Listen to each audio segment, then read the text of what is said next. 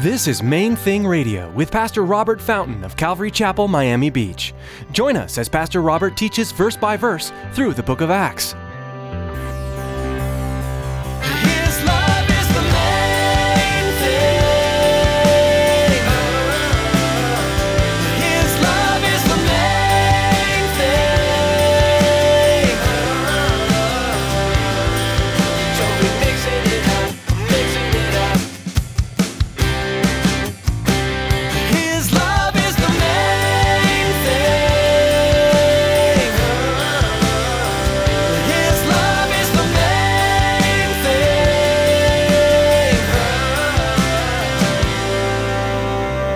The Jewish leadership, they're not happy about what's going on there. As a matter of fact, they're very angry and upset about this cult group as what it was viewed as in the early days. And so he goes after the leadership.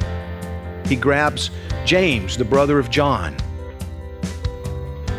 And according to according to history, he had his executioner split him from head to toe. Have you ever experienced difficulty due to your devotion to God? Today, Pastor Robert teaches from Acts chapter 12. In this chapter, we discover the heavy persecution that the early church experienced. Please join us as Pastor Robert teaches us how persecution impacts the church. Stick around after today's message from Pastor Robert. I have quite a bit of information that I'd like to share with you our web address, podcast subscription information, and our contact information. Now, here's Pastor Robert with today's message.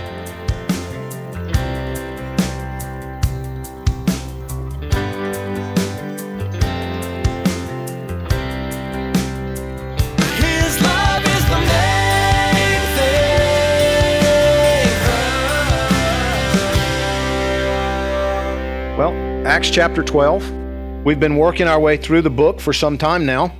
We watched the birth of the church, Jesus ascending into heaven and telling his followers to wait in Jerusalem until the Holy Spirit came upon them in power. And then after that, the uh, persecution beginning as Stephen is dragged out and stoned to death, and the church begins to scatter. And this man, Saul, coming after the Christians vehemently, persecuting the church until, to everyone's amazement, I'm sure, God uh, stepped into the situation. The Lord Jesus confronts him, and Saul, the persecutor, becomes Paul, the apostle.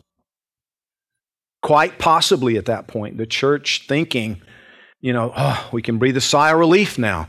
This persecutor has been converted, so maybe the persecution's over. Paul beginning to teach concerning Jesus of Nazareth that he is the Messiah and that he has been raised from the dead. And, um, and then going off to his hometown for several years to Tarsus, as he tells us later, Jesus teaching him there and finally being called back by Barnabas um, to go and be the assistant pastor, basically, it would seem, at the church in Antioch. The Gentiles now being welcomed into the flock and, and um, upheaval within the Jewish community as a lot of the Christians there in Jerusalem scattered and the Jewish leadership beginning to really uh, get even more animated than just the Jewish people becoming frustrated and, and uh, antagonistic toward this group of people which had been, it had been just a sect within Judaism.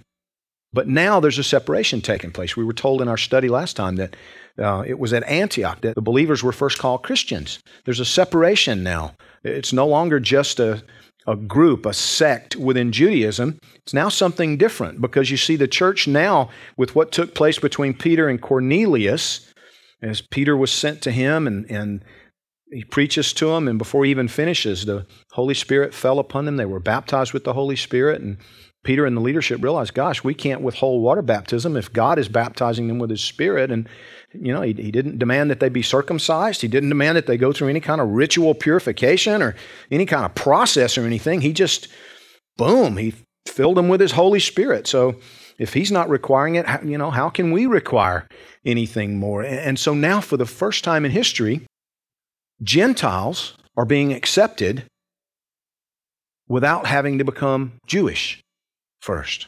They're not having to be circumcised. They're not having to go through the rites and the rituals and, and so forth. And so now there's a separation. Because of that, there's a separation between the church and Judaism. Now, in chapter 12, we're told that at about that time, Herod, the king, stretched out his hand to harass some from the church. Then he killed James, the brother of John, with the sword. And because he saw that it pleased the Jews, he proceeded further to seize Peter also. Now, it was during the days of unleavened bread, so when he had arrested him, he put him in prison and delivered him, or yeah, delivered him to four squads of soldiers to keep him, intending to bring him before the people after Passover. Peter was therefore kept in prison, but constant prayer was offered to God for him by the church. Give me your attention. Herod, as we read through the New Testament, we actually encounter several by that name. Um, in the time of, of Jesus' birth, Herod the Great, as he was called, heard about it and commanded that all the babies be killed. He's like, I'm, I'm going to be the only king in Israel. Just kill all the babies, and we'll stop this nonsense about a, a king being born. Herod the Great was the grandfather of the Herod that we're reading about. Herod the Great was four and a half feet tall. I think he named himself Herod the Great. He built all kinds of stuff. He, he, was he was known. I mean, just you know, all sorts of buildings and you know cities and and um, gathered. I think it was eleven wives. You know, kept marrying women, and uh, it, it seems that as he got tired of them, though Herod the Great didn't just divorce them, he just killed them off. He killed nine of his wives. This is from memory, but I think I'm, I'm right in, in, in that. And he killed several of his sons as well. Now, why would you kill your sons? Well, as a king, one way to lose your throne was let your sons get bigger and stronger and more popular than you. David found that out. He, he had to deal with that a couple of times. But David was a godly man, Herod wasn't, so he just killed his sons. At least one of them managed to survive. Aristobulus married a Jewish princess. Now, Herod was, um, if I remember right, a descendant of, of Esau. He was Idumean, I think was what they ended up calling themselves, Edomites. And that people was, was somewhat hated by the Jewish people. There was some antagonism there, still is to this day. And so when Aristobulus married the Jewish princess, and his son now was known as Agrippa the first. So King Herod Agrippa the first, growing up, uh, I guess in Rome, was a childhood friend of someone that history tells us an awful lot about, the, the one who later would become a Caesar, Caligula. And so Caligula appointed Agrippa I to his position and gave him the title king in Israel. This wasn't a monarchy in the sense that we normally, you know, think of a, of a monarchy. It was just a position that would, was granted by Caesar. That, you know, he had a governor there in the region, but he also had this king, Agrippa.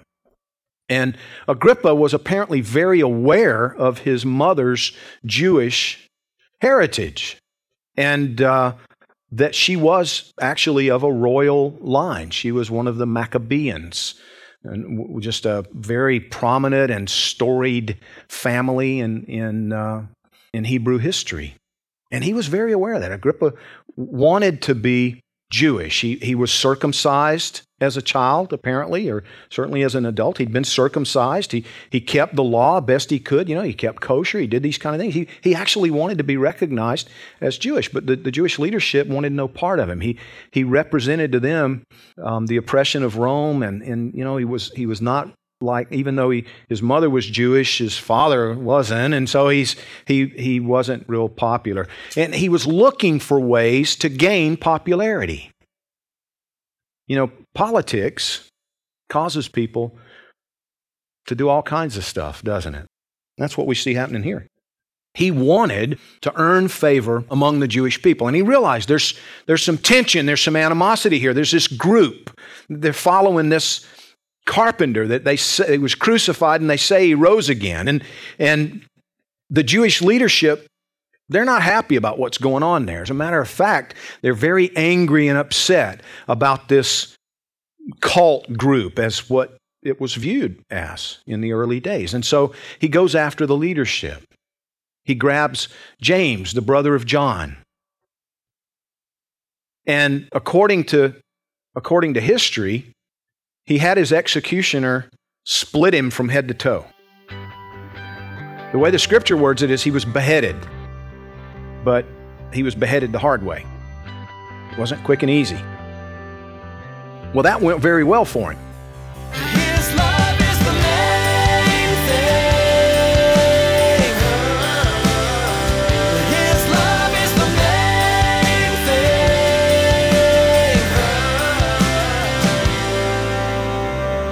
As our time with you today comes to a close, we'd like to thank you for listening to today's message on Main Thing Radio. We hope Pastor Robert's teaching has encouraged you personally and brought you a deeper understanding of your Savior. If you'd like to hear more messages from Pastor Robert, visit our website, mainthingradio.com. You'll also be able to learn more about Pastor Robert Fountain, the ministry of Main Thing Radio, and Calvary Chapel, Miami Beach. Right now, we'd like to take a moment and share how you can be involved in the future of Main Thing Radio. God is using ministries like this one to reach multitudes of people across the nation and the world. We feel so blessed to be a part of this virtual mission field, and we're excited to see where God will take us in the future. We'd like to ask you to join us in seeking God's will for our ministry and for the people who will be touched by Main Thing Radio. We'd also like to ask that you prayerfully consider supporting Main Thing Radio financially. For donations of $20 or more, we have a special thank you gift to send you. This month, we're featuring Pastor Chuck Smith's autobiography, A Memoir of Grace. Pastor Chuck shares his journey, the highs and lows, and how looking back offered a great perspective on how God had had a hand in his life. For more information or to contribute, please visit mainthingradio.com and click Donate at the top of the page. Thanks again for listening today. Be sure to tune in again for more from God's Word